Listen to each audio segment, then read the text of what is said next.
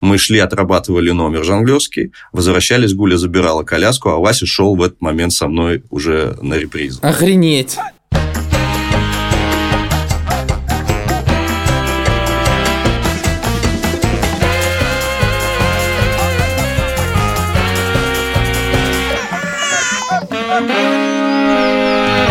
Привет, меня зовут Александр Борзенко, и это подкаст «Первороди». Подкаст, где мы обсуждаем родительство, но при этом не даем никаких советов, а только делимся своими тревогами, переживаниями и смешными историями. Детей, которых я постоянно обсуждаю в этом подкасте, зовут Петя, ему 13, и надеюсь, он сегодня не проспал английский, как в прошлый раз. Тише 11, а Мане недавно исполнилось 9, и она получила на день рождения нового котенка, его зовут Кисо, ему 3 месяца. Привет, меня зовут Юра Сапрыкин, а, у меня есть сын Лев, ему два с половиной года. Пишите нам письма на сперва ради собака Медуза Айо и записывайте аудиосообщения в телеграм-канал Медуза Loves You, а еще пишите нам отзывы в Apple подкасты. Я как раз зашел только что в отзывы в Apple подкасты, у нас тут все 5 звезд, 5 звезд, 5 звезд, лучший подкаст, обожаю вас. И тут, значит, неделю назад приходит нам сообщение 4 звезды от пользователя Anilop07. Почему Александр Борзенко считает, что у него 5 детей? Ну, очень странное каждый раз описание. У меня куча детей, одни мои, другие не мои. Но мои, ну, уже выросли. Господи, как тяжеловато каждый раз слушать эту длинную историю. Понятно. Отвечает Александр Борзенко за 20 секунд. Отвечает Александр Борзенко за, за, за 5 детей. Ответь за каждого. Спасибо за вопросы и спасибо за 4 звезды, э, потому что все-таки 4 звезды и не 3, уже 20 секунд прошло. Короче. На самом деле это вопрос самое сердце, потому что вот эта длинная неуклюжая тирада, она происходит, конечно, от некоторого смущения. Смотрите, когда мы поженились с Шурой, у Шуры было двое детей. Мне кажется, что если я совсем их не упоминаю, то я как бы их выношу за скобки и, грубо говоря, их, ну, отталкиваю. И поэтому мне становится за них ужасно обидно, потому что все-таки, ну, я их знаю с довольно небольших лет, поэтому я иногда их упоминаю. Но при этом, если я просто говорю, у меня пять детей, это тоже не совсем честно, потому что они как бы не совсем мои. В общем... В общем, Борзенко, спасибо, что объяснил. Зайдите, пожалуйста, в Apple подкасты и поставьте 5 звезд Александру Борзенко. Блин, я бы, я бы за этот ответ Борзенко просто трояк поставил бы, и все. Да, да ну вас, господи, я делюсь своими тревогами, переживаниями, смешными историями. Смешными... Бы. Ладно, а, я тут тоже... Чей это голос? Вован, как тебя зовут? Меня зовут Владимир Цибульский, мою дочь Соню зовут э, Соня, ей два года и три месяца.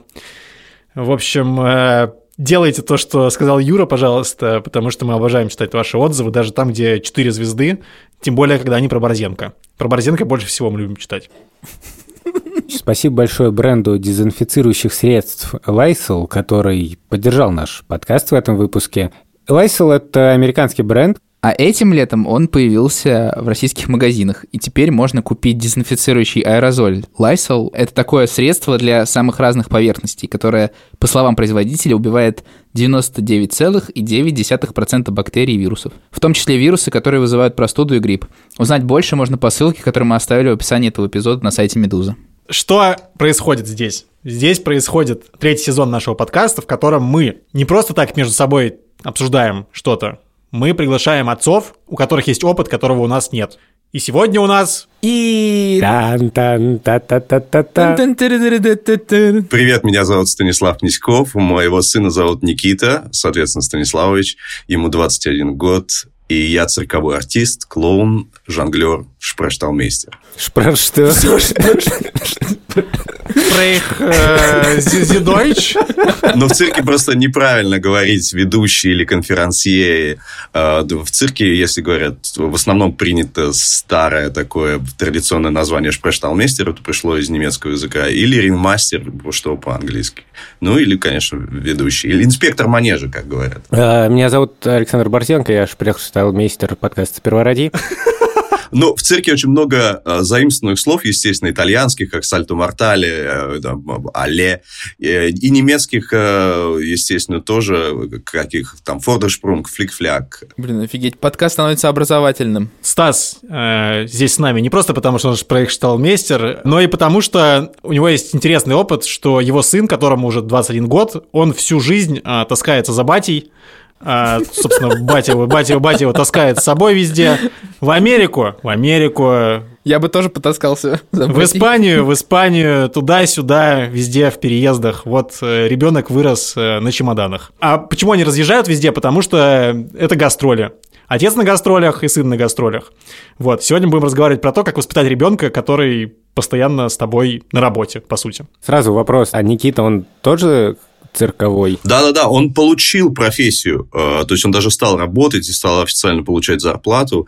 Э, В цирке очень рано начинают работать. Это просто невозможно, э, как сказать, от этого увильнуть. Поскольку ты растешь за кулисами, то рано или поздно, обычно в очень ранном возрасте, ты начинаешь быть задействованным так или иначе в, в представлении или за кулисами. Поскольку цирк очень близко, скажем так, к ремесленной структуре существования, то очень быстро дети вовлекаются в работу. Никита, по-моему, в три года уже вышел э, у нас на манеж. Что-то он там помог. Сразу детей привлекают в елках, в, в парадах и эпилогах.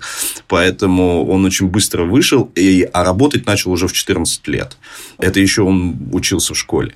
Но потом, после школы, он сказал, если можно, пап с мамой, я все-таки как-то покину цирк и пойду учиться другому. Как вам пришла идея его в, в цирк? Ну, в смысле, что вы просто хотели, чтобы он по... А В цирке не приходит идея. Ты просто растешь в цирке и овладеваешь профессией. Ты просто им становишься. Ты как родиться Это судьба. в семье ювелира. Ты так или иначе овладеешь этой профессией, а потом, а, если тебя отпустит, как говорится, клан, то это практически как в мафии. То есть, если тебя клан отпускает, то ты говоришь, ну все, я пошел. Ну, это почти другую- как э, вот э, в «Сперва роди». Там, если ты родился в семье у ведущего «Сперва роди», то... То ты так и так участвуешь в подкасте. 98 год. У тебя в жизни что происходит в 98 году? Но я только закончил цирковое училище, в которое поступил, удачно бросив геолого-разведочный институт, в котором неплохо учился, но совершенно не понимал, что я там делаю. И пошел в цирковое училище. В семье, где мне прочили, там, не знаю, быть инженером или еще как это настоящая советская техническая интеллигентская семья, то, в общем, это был, мало сказать, шок. В 97 году я закончил цирковое училище, и в 98-м у меня уже появился ребенок. Я очень быстро встретил свою любимую. И мы поженились. И в 98-м Никита родился. Потом я, я понял, что каждый раз, куда мы приезжаем, у него практически не было сверстников. В то время почти никто не рожал.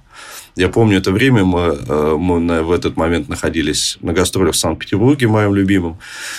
И это было ужасно, конечно. Что было ужасно? Подожди, ты вообще где работал в этот момент? Что это были за гастроли? Ну, я только закончил, я попал в компанию Росгосцирк, которая является преемником Союз Госцирка, и на моих глазах это вот это все видоизменялось. Из огромной компании, это, скажем так, любимой жены, она превращалась в нелюбимую жену, я имею в виду по отношению государства и этой компании. Понимаете, то есть э, раньше отношение к цирковым было кардинально другим. Это вообще была очень престижная профессия, она давала выход. Я же тоже говорю, зачем ты пошел в цирк? Я пошел за свободой. Мне хотелось попасть за границу, понимая, что я просто заперт. Да, вот этот серый асфальт, э, пионер, комсомолец и так далее. Я хотел отсюда вырваться. В цирк я пришел за свободой. А потом у тебя получился ребенок, который, в принципе, есть некий консенсус, что тебя этой свободы и лишает. Да. Ну вот представьте, мне 21 год, на улице 98-й, начало 98-го, и мне моя жена говорит, что она беременна. Это и такое, слушай, дорогая, что за фокусы? Да-да-да, что за... Ну, в общем, это был не то чтобы для меня шок, я помню, что как это такой холодок у меня пошел. Свершилось такое, что я помню, я поехал, мы работали на Цветном бульваре, взял всю свою очень на тот момент э, не- не- неплохую зарплату, я взял ее в аванс. И в этот же день я ее потерял в маршрутке. В этот же день. Полностью. А, Это было как раз на следующий день после того, как я узнал, что жена беременна. Господи. И я еще, получается, месяц мы там как-то это... а, Как-то так кантовались так, и так далее. Это было, конечно, весело. Я 18 лет прожил на Кутузовском проспекте в коммунальной квартире с 14 лет. И поэтому нужно понимать, у нас была там небольшая комната. И, и вот это решение, конечно, в какой-то момент я засомневался. Я, да, жена нет. Давайте я сейчас, кстати, объясню, чтобы понимали, что такое гастрольная деятельность у цирковых, чем она отличается от всех остальных. Ну, вот, например, гастрольная деятельность на эстраде, да, или там поп-музыки и так далее. Что происходит на эстраде? Вот человек там, он собирает чемодан, едет, летит в Красноярск, или едет в Ригу, или куда-то и так далее, гастролирует и возвращается домой. То же самое, даже у музыкальных групп, у которых могут быть многомесячный тур, это все равно это тур, ты собрался, сумка, чемоданы, музыкальный инструмент и вперед. Потом ты возвращаешься домой. В цирке ты уезжаешь практически навсегда. То есть нет такого, что я съездил, вот я москвич, я съездил в Ленинград, отгастролировал, вернулся домой. Потом съездил в Рязань, вернулся домой. Это практически не происходит. Когда э, цирковой артист начинает ехать, он начинает ехать вот как цыганская повозка навсегда. То есть я возвращаюсь домой, а, ну, могу и чаще, но в основном это один раз в году. Поэтому, когда спрашивают, откуда, а что за ящики, что за почтовые контейнеры у вас стоят в цирках? Потому что вся твоя жизнь едет с тобой всегда. У тебя дом не, не, не в Москве, мой дом не в Москве, я все время говорю, мой дом там, где моя семья.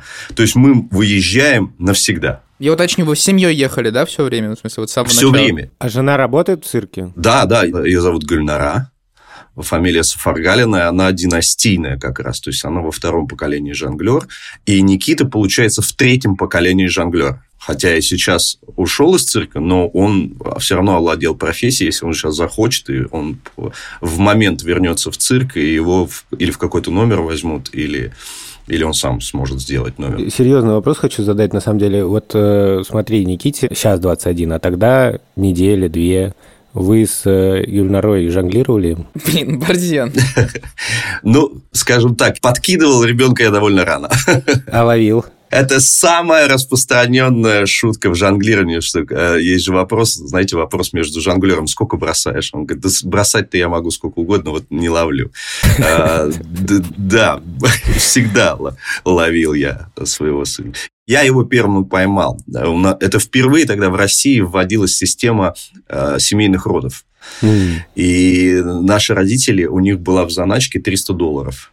И эти 300 долларов это в 98 году, году стоило, э, значит, мы в целое отделение, э, значит, попали, которое называлось «Семейные роды».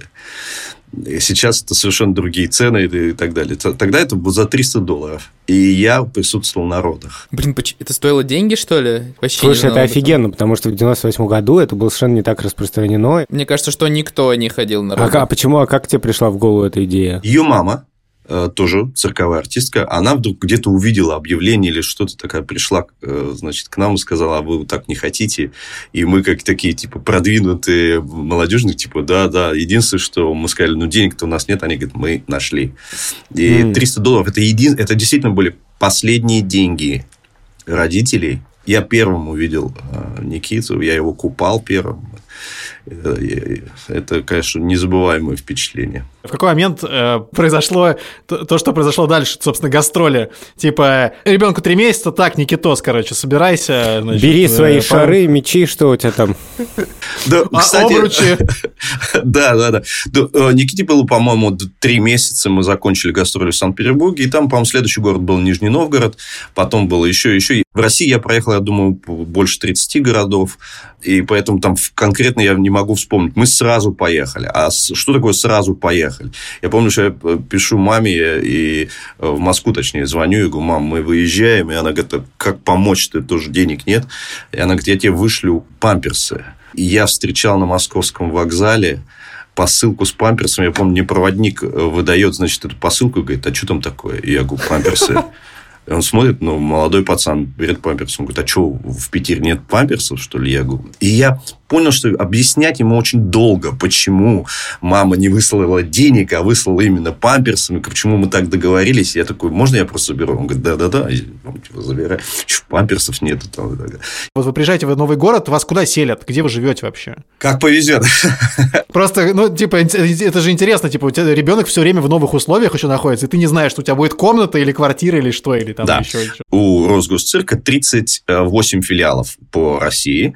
Э, То есть в городах, в центре, обычно в центре города стоит большой каменный цирк. Э, Вот в Самаре, в Екатеринбурге и так далее. И обычно в Со- в Союз Госцирке были построены цирковые гостиницы. Потом со временем они, к сожалению, где-то разрушились, где-то пришли просто в полную негодность.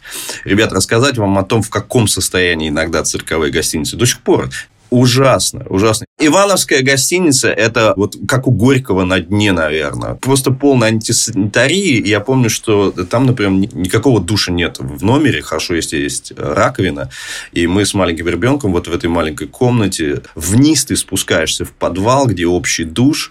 И там жутко холодно. Никита родился в ноябре, где-то весной. Мы вот с этой ванночкой спускались туда, нагревали как-то там, пытались воду, и там его купали. Ну, в общем, это отдельная песня. Но в Иваново зато смогла приехать моя мама, ей было поближе, потому что с Москвы. И она помогала. Это что ж проблема? Моя мама, например, там в первое время не часто видела внука, а, потому что мы все, все время уехали. А Гулины родители, они сами цирковые артисты, мы переезжали вместе, и поэтому у них внук хотя бы был на глазах. А, так вы все вместе, то есть ты, теща, тесть. Тесть, да. Но мы довольно долго там, ну как долго, на, на мой взгляд, долго, где-то до шести месяцев Никиты. Мы ездили вместе, а потом э, нам поступил контракт уже отдельно, то есть нам, я же работаю с партнером, у нас клоунский дуэт, и вот клоунскому дуэту поступил предложение значит, на зарубежные гастроли, и мы собрались и улетели в Перу. Никите было 7 месяцев, когда э, мы перелетели в Перу. И нас еще посадили на разные самолеты. С Никитой? Да, и, к сожалению, э, жена летела отдельно, она летела через Голландию, а я летел через Кубу. То есть, я вылетел позже, а встретил ее раньше. Это мой, мой первый в жизни перелет. И сразу же он был 18 часов. Да, господи. Москва, Москва, Гавана. Я помню, это, это был финальный рейс Аэрофлота, в котором еще курили. Блин, это такие времена просто. Я... С каждой фразой как бы все, все тяжелее и тяжелее. Да, да, я уже, я уже просто перестаю верить просто происходящему, знаешь, мне уже кажется, что мы находимся в какой-то книжке, короче, я не знаю, Да, Дениса да. Драгунского просто. Да, или Куприна. Я помню, с нами летели какие-то явно силовики, явно ГБшники или. ФСБшники. Они выпили все, что можно было выпить за 18 часов. И это А было, тут как раз Карибский кризис просто. Да, ну что это такое? Это же тоже был где-то там, по-моему, октябрь или сентябрь, и ты выходишь в Гаване, и ты вдыхаешь стену, потому что даже в аэропорту было настолько влажно и жарко, и ты понимаешь. И я в Перу прилетел, а это там, получается, совершенно другая. То есть, мы прилетели в их зиму, но это было... Для меня вообще, конечно, это было как вот на, на, на другую планету прилететь. Зато моя жена очень быстро выяснила, что не, не, не важно даже э, знать язык, как- как больше интонационно. Все-таки люди очень часто общаются интонационно. Вот она шла по улице, а латиноамериканки, они такие довольно... э, вот они всегда занимают пространство. Вот она идет с коляской, в которой сидит Никита. И ну не обойти. И она таким хорошим поставленным русским голоском такая, извините. И сразу человек э, слетал в сторону. Слушай, а у меня вопрос, знаешь какой? У тебя и, значит, твоего партнера вы вместе полетели, а жена, она за тобой. То есть она как бы не работать Нет, поехала? она тоже, она тоже работала, то есть э, и жонглерский номер, я же еще к этому времени мы а- а- одновременно, э, имея ребенка, я овладел новым жанром для себя, я стал жонглером, групповым жонглером, правда, не соло-жонглером. Это немножко отличается. Я овладел другим жанром одновременно, и мы вместе с женой, то есть э, Никите было пару месяцев, наверное, может быть, месяца три, когда Гуля стала работать уже. То есть, она стала работающей мамой в этот момент сразу же. И ребе- ребенка, вот э, тоже спрашивают, так, что с ребенком? Вот артистка идет на работу, прямо за кулисами, в, в цирке называется форгинг, э, место, откуда выходят артисты. Вот прямо за в форгинге, за кулисами оставляется э, коляска, в этот момент подруга или бабушка или еще кто-то, или даже в этот момент мой партнер мой стоять, и я ему говорил, его зовут Вася. Я говорю, Вась, смотришь, да? Он говорит, да, все, я смотрю. Мы шли, отрабатывали номер жонглерский, возвращались, Гуля забирала коляску, а Вася шел в этот момент со мной уже на репризу. Охренеть. Офигеть. Поэтому Никита, например, Вот это он номер, вырос, как бы. да, вырос, вырос в, в окружении разминающихся акробатов и музыки, да, да. Bye. Так, сейчас время нашей рубрики «Чисто по фактам», в которой рассказываю о разной статистике, которая так или иначе связана с эпизодами. Эта рубрика выходит при поддержке наших друзей бренда Lysol. В этом выпуске, который посвящен необычной профессии, необычному отцу, где вся семья там в третьем колене цирковые. Сначала хотел посмотреть, э, естественно, сколько детей хотят быть э, цирковыми артистами, но такой статистики нет, поэтому я посмотрел просто, кем хотят быть дети вообще современные, и как раз летом вышел опрос учеников старшей школы и средней. И самые популярные профессии, которые выбирают российские школьники, такие. Это врачи, режиссеры и учителя. Дальше идут юристы, программисты, потом военные и спортсмены, но при этом нужно учитывать, что треть опрошенных пока не знают, кем они хотят стать мы в какой-то момент поняли, что мы не убережем от чего-то э, ребенка, потому что вот он пришел, мы были на гастролях в Южной Африке, и э, там гимнасты э, на батуте, они обожали играть в домино, а Никите в этот момент было 6 лет. Прямо на батуте?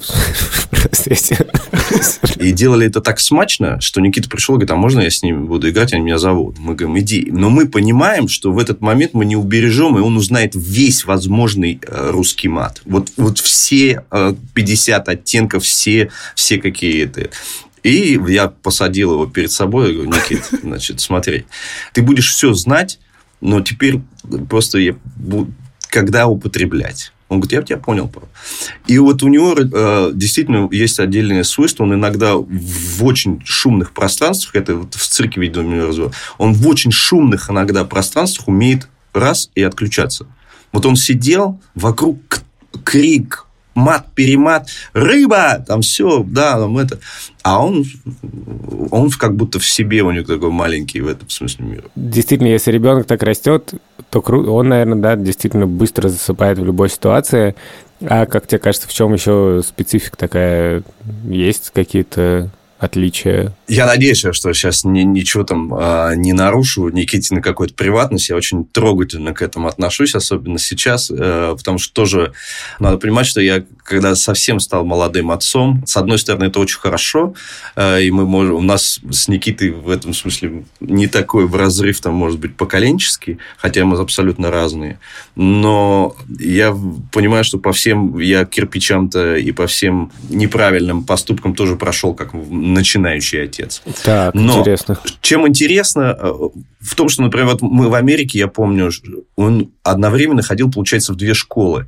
То есть онлайн он занимался в российской, мы там отсылали... Это какой? Это 2007 год, э, то есть ему 9-10 лет только-только вводилась система онлайн-обучения. Вообще это было какое-то жуткое исключение. Мы ездили в Вашингтон в это посольство.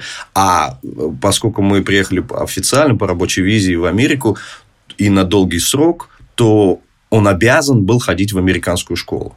Ходить он никуда не мог, потому что мы двигались, мы переезжали каждую неделю отдельный город. То есть сейчас, я, когда мы смотрим все эти сериалы, даже с женой, или там Никита смотрит какие-то сериалы, там, типа, там, не знаю, детективы, настоящего детектива или еще какого-то, то все эти города мы такой, о, слушай, а в этом Луивилл, Пайквилле мы там были, потому что мы проезжали больше 30 городов в год. Штат Мэн там по, по Стивену Кингу. Я помню, что мы специально в Лос-Анджелесе поехали на Mulholland Drive, потому что очень любили с ним этот фильм Mulholland Drive э, Линча. И поэтому он одновременно ходил в школу, это как бы школа при огромном цирковом, это большой американский цирк Ringling Brothers, и при одно представление это 300 человек ну, задействовано не артистов только, а, например, в общем. И при них обязательно с нами же ехали два учителя. И они занимались со всеми детьми, которые в этом представлении были заняты. То есть, Никита ходил в школу, где могло быть э, три мексиканца, еще три латиноамериканца, два, там, например, болгарина, угу два русских. Я помню, что одно время английский, который он выучил, он просто был такой испа испанец, латинский английский, то есть он, потому что все сверстники, с которыми он там общался, они все были латиноамериканцы. То есть выход. Че, а это откуда эти учителя взялись? Это местная школа в Америке? Цирк обязан нанять учителя, Типа по общим предметам? Да, по, по общим предметам. Ребенок, неважно откуда, официально приехал в Америку, э, например, год и он там год находится. Он не может там типа сказать, а мы сами поучимся. Нет, они обязаны ходить, сдавать. И то есть Никита закончил как бы три класса э, американской школы общей. То есть он сдавал на полном серьезе, получил аттестат там, по окончании там, и так далее. Но ты начал этот рассказ с того, что ты прошелся по всем ошибкам молодого отца. Самая большая ошибка, что когда мы молодые, у нас четкое ощущение, что э, жизнь и земля крутятся вокруг тебя. То есть, э, вот это постоянное выражение «мой сын», «моя семья», «моя жена», «моя работа» и, моя, и все вот это «мое» ставится во главу угла. И, конечно, с возрастом э, ты приходишь к тому, что это не такое уж все твое, и не такое твое это главное, и приоритеты особенно меняются. Конечно, я бы сейчас бы пересмотрел бы отчасти. Я ничего не хочу поменять ни в коем случае, но взгляды, конечно, меняются сейчас, когда такой... Из... Я из-за работы готов был бросить все, всех и вся. И бросал. Ну, в том смысле, что не бросал на, на это, то есть я убегал. Моя, мне репетиция была иногда важнее для меня в приоритетный иногда стоял. То есть, и это, это вообще культ у артистов, у актеров. Это, конечно, культ работы. И это, к сожалению или к счастью, это очень а, влияет на семьи. То есть, семья в данном случае или подтягивается за тобой, то есть, семья живет в интересах твоих приоритетов. Слушай, а ты, а ты спрашивал Никиту про его детство? То есть, как он его вообще на него, какой у него взгляд? То есть, у него как большое приключение или он, наоборот, такой, вот, мне таскали везде меня? Я тогда побаиваюсь этого. Нет, мы, мы, иногда, мы иногда с удовольствием вспоминаем там какие-то заметные или памятные э, э, места, где мы были, или там какие-то встречи, или еще что-то. Но вообще я побаиваюсь этих иногда разговоров. То есть, э, мне кажется, там где-то бродят демоны такие в смысле, жизненные. Ты, боишься, что он тебе предъявит, типа, что ты меня таскал везде? Никита, мне кажется, э, совершенно другого культурного э, уже такого уровня, чтобы прям предъявлять мне. Э, но я думаю, что там несколько травм серьезных закопано таких. Неизбежных, наверное, как у всех у нас в жизни, неважно, где ты живешь но неизбежно. Раз ты говоришь про них, давай назовем тогда, что как Я думаю, что, что одна из первых, что ты просто не можешь завести друзей. Практически нет друзей. Во-первых, э, очень мало сверстников было того года рождения. Действительно, 97, 98, 99 практически очень тяжело. Сейчас даже в цирке этого поколения практически нет, потому что вообще просто его тяжело, почти очень мало рожали. И э, полупустые роддома, и э, на улицах это, вот, это же августский дефолт там и так далее. Плюс, когда ты постоянно переезжаешь, у тебя больше 10 школ в год, то практически у тебя нет таких друзей, на которых на постоянной основе.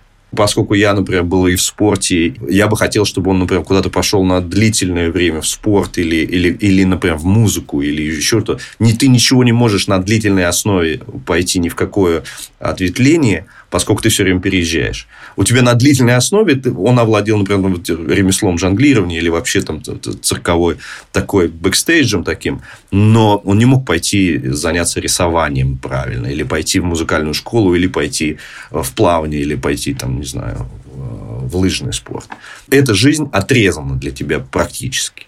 И ты чувствуешь за это вину сейчас? Конечно. Когда я выбирал профессию, я э, последнее, о чем я думал, выбирая профессию там, в 15 лет или в 16, вообще я думал, что как же будет моим детям. Но я думаю, что у Никиты в этом смысле уникальная судьба. А, ведь мы же за границу ездили или там по России. Мы не ездили как туристы. Мы, по-моему, только в пару мест мы съездили как туристы. А все остальное время он погружался довольно глубоко в страну. То есть, мы, например, там 7 месяцев жили в Израиле, и он погружал... У него Э, знакомства и впечатления о стране совершенно другие. Не, не то, что ты прилетел там на пару недель там отдохнуть. Об Америке у него совершенно другое понимание. У него знание языка э, другое. Мы с ним, не знаю, впервые смотрели стендап или, или вообще как-то общались. Вот он приезжал, он он знает, что такое, например, там Средний Запад или так далее. Когда он смотрит кино, он прочитывает подтексты или, например, шутки, угу. он отлично смотрит сейчас стендап, потому что он понимает абсолютно точный контекст, практически точный контекст, о чем там говорится. Плюс у нас э, цирковое – это отдельная же такая, как сказать вам, вселенная, где встречаются... Вот я работаю в программе, да, и джигиты могут быть осетины, а, канатоходцы чеченцы, значит, акробаты украинцы и так далее. То есть, я работаю, у нас внутри-то совершенно другие взаимоотношения. Конечно, политическая там ситуация влияет, но мы по-другому. Это абсолютно уникальный мир с уникальными отношениями. Поэтому Никит, когда был в цирке, а, когда рядом у тебя латиноамериканцы, болгары, французы, канадцы, русские, украинцы, белорусы и так далее. Вот это там по 14 народов и национальностей. И ты, у тебя, соответственно, и дети там также между собой живут, и культура заходит таким своим путем, через свою дверь. В этом смысле у него уникальный абсолютно опыт. Абсолютно уникальный опыт. Хочется еще так немножко столкнуть два мира и, значит, с какими проблемами сталкиваются дети в обычном мире, да, и с какими в мире цирка. Например, когда ребенок становится подростком, он начинает там закрываться как-то, ну, в смысле, ему становится неуютно, он становится, может быть, более замкнутым. И вот как это взросление, интересно, происходит э, там э, в, в цирке, там, иначе это устроено, или там те же самые, типа, проблемы, которые мы видим там и у нас? Мне кажется, на мой взгляд, э, такие же проблемы, все то же самое, только в цирке это происходит немножко раньше. Вообще дети взрослеют в цирке раньше. И, и мы старались, особенно моя жена, понимая, что она сама выросла в таких условиях, довольно рано повзрослела, э, довольно рано поднимаешь самостоятельность. То есть родители быстро, там, не знаю, рано уходят на работу, и ты следишь за домом, и каждый месяц у тебя новый дом, и ты как-то за этим следишь то она старалась Никиту от этого ограждать. Вот моя жена, она прямо так сказала, я второй раз сходила в школу, потому что свою, перв, свою первую школу, она довольно в пролете, она так у нее была прошла, потому что ты меняешь там с гастрольной... Сама же с Никитой сходила вот довольно углубленно, как бы решила вот этот свой гештальт внутренний на, э, с ним. То есть, она mm-hmm. довольно серьезно с ним занималась в школе. Э, то есть, каждый, каждый раз это не то, что, а, ну, приехали, там, очередная Рязань, там, Тула, Тверь. Нет, она специально нанимала и репетиторов, и сама довольно уже прилично разбиралась в алгебре, геометрии или там в русском языке. Э, сходила с ним как бы второй раз. Но это скорее исключение, чем правило. И в цирке довольно рано взрослеют дети, и вот эти психологические проблемы у них э, э раньше чуть приходят. А можно я подведу к моменту, когда он, э, ты уже упоминал этот эпизод, что он как бы отказался да? Да. Вот. Можешь про него рассказать, как это было? Ну, вот именно конкретно ваш разговор. Есть такая небольшая предыстория. Э, каждый раз э, нужно было понимать, когда вот мы там, уходили на, на репетицию, тогда вот что, что делать, как ребенка занять, то, естественно, мы не избежали вот этих всех гаджетов, которые сейчас у современных родителей. То есть, ты даешь там гаджет ребенку, и он, э, значит, в этот момент перестает ныть или просить и так далее. У Никиты вообще не было такого никогда. Но когда ты вокруг гремит оркестр, крик, визг, там, там что-то там за кулисами и так далее, то мы вообще старались его, то есть он в, в гримерке внизу в клоунской, значит, надевать ему наушники, и мы первыми э, купили если вы помните, такие портативные DVD-плееры. Он смотрел кино, начиная вот с трех лет. Причем смотрел его вот нон-стопом. Причем на любом языке, я помню, мы в Китае работаем, и я единственное, что какие диски мог купить, это э, мультфильмы, например, на китайском языке. И он смотрел историю игрушек прямо на китайском языке. Класс. Вообще супер. Видимо, как-то это все вот зашло в него. Он Тарантино, по-моему, увидел уже лет, наверное, в 9.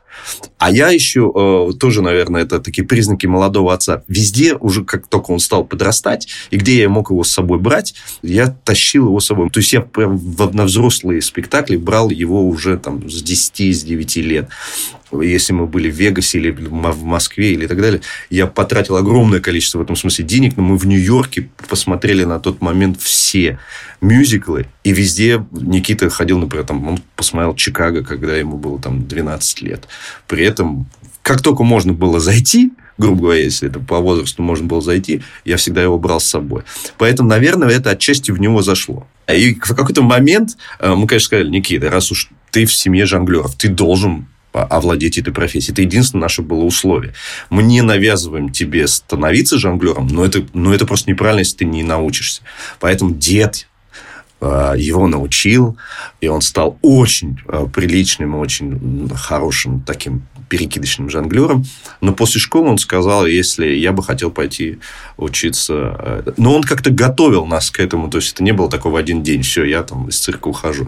Но ну, он а, нас а, потихонечку вспомни, вспомни, где это было, все происходило. Ну вот мы гастролируем и видим, что мальчик, которому там 14 лет, 15, он так из-под э, подходит, мам, а что ты скажешь, если я вот там, типа, ну вот подумываю, э, типа, он же пошел все равно в 10-11 класс, и он такой, я бы хотел поступить куда-то учиться. И, честно говоря, он получил с, э, очень горячую поддержку и от меня, и от, э, от мамы. И куда он пошел? Ну, от, от Голи. Он сейчас учится в Санкт-Петербургском э, институте кино и телевидения КИТ, СПБГ КИТ, на отделении киноведения. Ну, вот оно, Тарантино в 9 лет. Вы понимаете, в китайской интерпретации истории игрушек...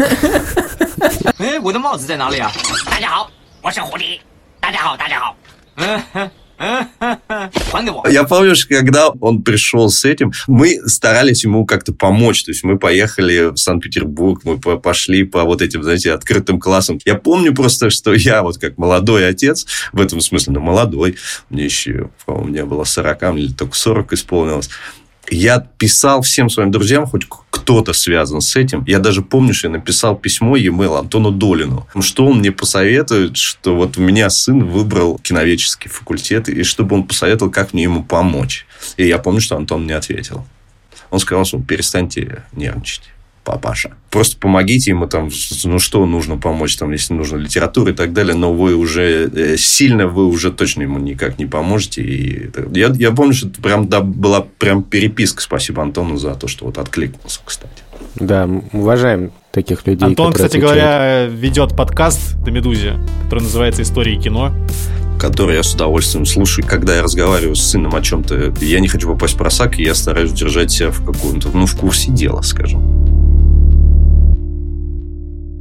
Сколько максимально предметов Никита может подкинуть одновременно в воздух и потом поймать? Ну, если соло, то пятерочку кинет смело, хорошо, семерочку выкинет. А вот в перекидках, я, я думаю, до девяти. Это мечи или эти кегли, или э, у нас нет кегли, это булавы. Sorry, sorry, sorry, булавы. Блин, мне кажется, мы на все, на все грабли наступаем, знаешь. Вы ни разу не сказали слово циркачи, за что вам спасибо. Я считал, что вы все время говорите цирковые, и поэтому я вообще молчу. Я знаю эту тему, потому что я как раз вот рассказ Драгунского «Не хуже вас цирковых» есть такой. Он, я просто фанат очень люблю Драгунского, и детям всегда Да, это читал. замечательно вообще. Вот, и там вот, там, там вот мальчик, он говорит, ну ты же не наш, не цирковой. Все а, люди, которые его читают, обычно этот рассказ, ну, в смысле, они читают его извне. Да, да, да, да. А для Никиты, по идее, это то, что просто как бы наоборот, что он изнутри это читает, и это интересно, конечно. Я скажу так, у нас никогда не было в семье, то есть я конкретно, при том, что я довольно много э, знаю литературы именно про цирки, я никогда Никиту в этом смысле не натаскивал, что вот иди читай конкретно про цирковых, там, или, я не знаю, я ему не давал с детства эту, эту маленькую энциклопедию Славского или Дмитриева, про, значит, чтобы он понимал, сколько жанров в цирке или еще какое-то. То есть, это давалось на общей основе, но всегда с такой немножко с добавлением. То есть, если э, он, я давал Чехова Каштанку, да, или Куприна, э, или там Дорогунского, то есть, там, ну вот же, почитает, ну это же про нас, это же... И, конечно, если он читал, он все равно это читал в общем потоке литературы, но, конечно, с таким немножко э, с флером такого, что, ну, это же про нас. Но я не думаю, что это является его там какой-то любимой э, литературой. Вообще с, с этим э, так же, как и в кино. То есть, когда я в кино вижу цирк, это в 90% случаев это, конечно, такой полный fiction. А мне интересно, вот ведь среди цирковых есть некоторое такое ну вот в рассказе как раз это у Драгунского, когда он говорит, типа, а я думал, ты цирковой, а это обычный. Что это типа особенная каста, и учитывая вот этот Никитин совершенно уникальный действительно опыт, у него никогда не возникало сложностей, когда он общался с людьми не из этой касты? Ну, с детьми там. Я думаю, что он, конечно, сам лучше расскажет повезло так, что его ни разу не за это, скажем так, никогда не булили. Или просто я об этом не знаю. Угу. Он, он всегда умел постоять в этом смысле за себя. Ну, я уж думаю, человек девятью уж мечами жонглирует. Да, это, кстати, э, сразу как-то особенно уже позже. Все-таки приходит мальчик, и он довольно... И плюс он всегда был какой-то такой начитанный и, э, ну, такой нормальный в этом смысле, то вдруг еще и ловкий, то ты у девочек и у мальчиков вызываешь как бы определенный интерес. Ты как будто человек немножко, правда, с другой вселенной. Я слышу две вещи, которые чуть-чуть друг другу противоречат. С одной стороны, ты жалеешь что ты был полностью сосредоточен на работе. Для тебя вот цирк, э, твоя работа была долгое время, во всяком случае, совершенно на первом плане. Обычно это означает, что ты мало проводишь времени с ребенком, мало как-то углубляешься. Вот уроками с ними, я так понимаю, в основном занималась Гюльнара. Но при этом ты его везде водил, везде с собой таскал, везде брал и так далее. Вот ты чувствуешь, что это компромисс какой-то такой был? Да, или... это компенсация. Это определенная компенсация. Плюс в какой-то момент я понимал, что я просто теряю связь и еще мне очень не хватало поговорить по душам. И иногда у меня были действительно приятные в этом смысле моменты жизни, когда по душам я разговаривал с собственным сыном, мы находили э, общие. То есть мы шли, смотрели кино, угу. или мы шли в музей. Это вот, как ни странно, это как не звучит не потому, что я там, о, я сейчас вот э, поведу в музей, потому что надо в музей. Нет, я, вот, у меня был позыв, что самому хотелось туда пойти, при том, что я не очень там, может быть, сильно разбираюсь в живописи. Но мы шли, и потом было обязательным условием, не то чтобы условием, как в смысле там мы, но мы обязательно обсуждали после этого. Обязательно, то есть не посмотрели, ну как кино, нормально. И все, там, типа, разошлись. Ну, я там, типа, отец, ну, все, я, типа, попкорн купил, туда сводил. Нет, я специально шел в кино, и мы после этого мы еще долго разбирали, э, обсуждали и так далее. Или мы шли там в музей, пойдем сходим там. Ну, все говорят про этого Босха. Пойдем сходим на этого Босха, посмотрим, как больно он страшный. И когда мы действительно увидели этот триптих, и потом мы обсуждали, что ну, мы довольно долго обсуждали. Кто э, видел Босха. Босха, тот в цирке не смеется. Нормальная шутка, кстати. Наконец-то кто-то оценил. Два года мы ведем этот подкаст. Кто-то сказал, что я нормально пошутил. Спасибо. Ну, теперь вы понимаете мою боль, что когда я что-то... Вот представьте, я выхожу, и эм, зрители бывают, например, когда мы работали в Лос-Анджелесе, зрителей могло быть 35 тысяч. И вот ты что-то делаешь, ты делаешь гэг, и тишина. О, Господи. Не та правильная тишина, когда люди сфокусировались на чем, а ты раз и такая... У меня есть довольно классическая клоунская реприза, она называется «Хлопки». Но я там исполнял ее э, и исполняю до сих пор в амплуа дирижера. То есть, я выхожу, как бы делю э, зрительский зал пополам, и одна сторона хлопает так, а другой стороне я даю задание хлопать по-другому. И специально э, вовлекаю их в конфликт, чтобы они, значит, между собой конфликтовали. Одна лучше, одна другая. А Никита постоянно, иногда уже в каком-то возрасте, когда он подрос, то мы сажали его в зал. Представляли и так далее. И есть момент в репризе, где э, зрители не должны знать, что будет дальше. Но Никита уже там в 500-600 раз э, просматривая эту репризу, просто уже одна, он просто заранее э, как бы продавал мои шутки. И я уже в какой-то момент подошел и говорю, Гуль, давай не будем Никиту сажать, потому что он просто заранее раскрывает мой секрет, и, и зрители в этот момент не делают так, как мне надо сделать. В смысле, он, он хлопает заранее или что? Да, он как бы заранее раз и хлопает хлопал там, где нужно правильно делать. А я специально подводил к тому, что там зрители должны ошибиться. То есть, это целая выстроенная такая драматургия, которую мой ребенок, не зная особенно, он ее сламливал в этом смысле там, и, и так далее. Никита когда-нибудь терялся в цирке? Нет, конечно. Фух. Понимаете, ребят, э, в цирке техника безопасности написана кровью на самом О, деле. Поэтому цирковые родители вот с нескольких месяцев ребенку объясняют, куда ходить, куда не ходить. То есть ребенку с трех лет объясняют, почему нельзя подходить и вдруг протянуть э, ручку в клетку с медведем? Почему нельзя подходить к обезьянам? Почему нельзя подходить там, к этому? Вообще к чужому. Очень быстро объясняется, к чужой реквизит нельзя трогать, чужому заходить и так далее нельзя. Только с мамой, только с папой и, так далее. При этом цирковые дети самые в этом смысле безбашенные. То есть, как, то, что они творят на улицах, куда они обычные классы иногда вводят, и с чего они там прыгают, в, в какие истории они влипают, это отдельная тема. Но внутри цирка, это практически невозможно. Гуля с самого детства говорила Никите, вот тоже вот, это потому что вот мы дети в этом смысле 90-х, постоянно вот эти трамваи, не было еще мобильных телефонов, и она всегда говорила, Никит, если ты вдруг вот мы с тобой, вдруг ты потерялся в городе, неважно, где, как, почему, всегда скажи, отведите меня в цирк. Ты забыл, как тебя зовут, ты забыл, как зовут маму. Такое бывает. Вот она говорит, я как-то потерялась, и у меня был шок. У меня спросили, как зовут маму. Я забыла, как зовут маму. И она сказала, просто скажи, отведите меня в цирк. Потому что она говорила, в любом месте, в любом городе ты приходишь, потом ты вспоминаешь, говоришь, что ты цирковой, и тебя обогреют, накормят и дождутся, и найдут твоих родителей. Знаете, был такой момент. Мы работали в Кейптауне. У нас была общая большая гримерка. Это шапито, а это палатка. Ну, по-хорошему, это хорошо укрепленная, красивая, но палатка. И вот он в гримерке, это тоже палатка, ну, там на железных своих э, таких мачтах. Вот он сидит в наушниках, э, мы работаем, а он сидит и смотрит кино. И вдруг начинается... Ребят, вот есть понятие там дождь начался и так далее. Нет, начался ураган. Причем начался вот как по щелчку пальца. Начало просто сносить шапито полностью. Шквальный ливень, огромный ветер. Вся программа бежит, э, значит, бросается на эти мачты. Мы их держим хоть как-то. По, по шесть человек висят на этих мачтах и пытаемся, чтобы палатку не унесло. Единственное спокойное место это был большой такой речной контейнер, где, ну, кухня такая была, значит. И туда всех жен затолкали, всех членов семей затолкали.